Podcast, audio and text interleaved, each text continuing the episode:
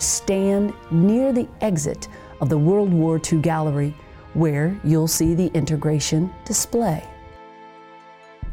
In April 1948, Air Force Chief of Staff General Carl Spaatz announced that the Air Force would desegregate to improve its combat effectiveness, and in May 1949, the Air Force published regulations dismantling segregation.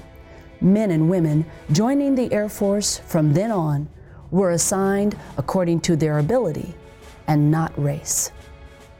An interesting artifact in this exhibit is the 1949 United States Air Force Fighter Gunnery Competition Trophy.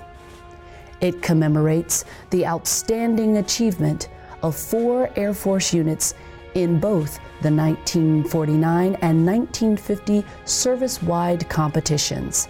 The 1949 competition included both conventional, propeller, and jet fighter aircraft units with winners from each category.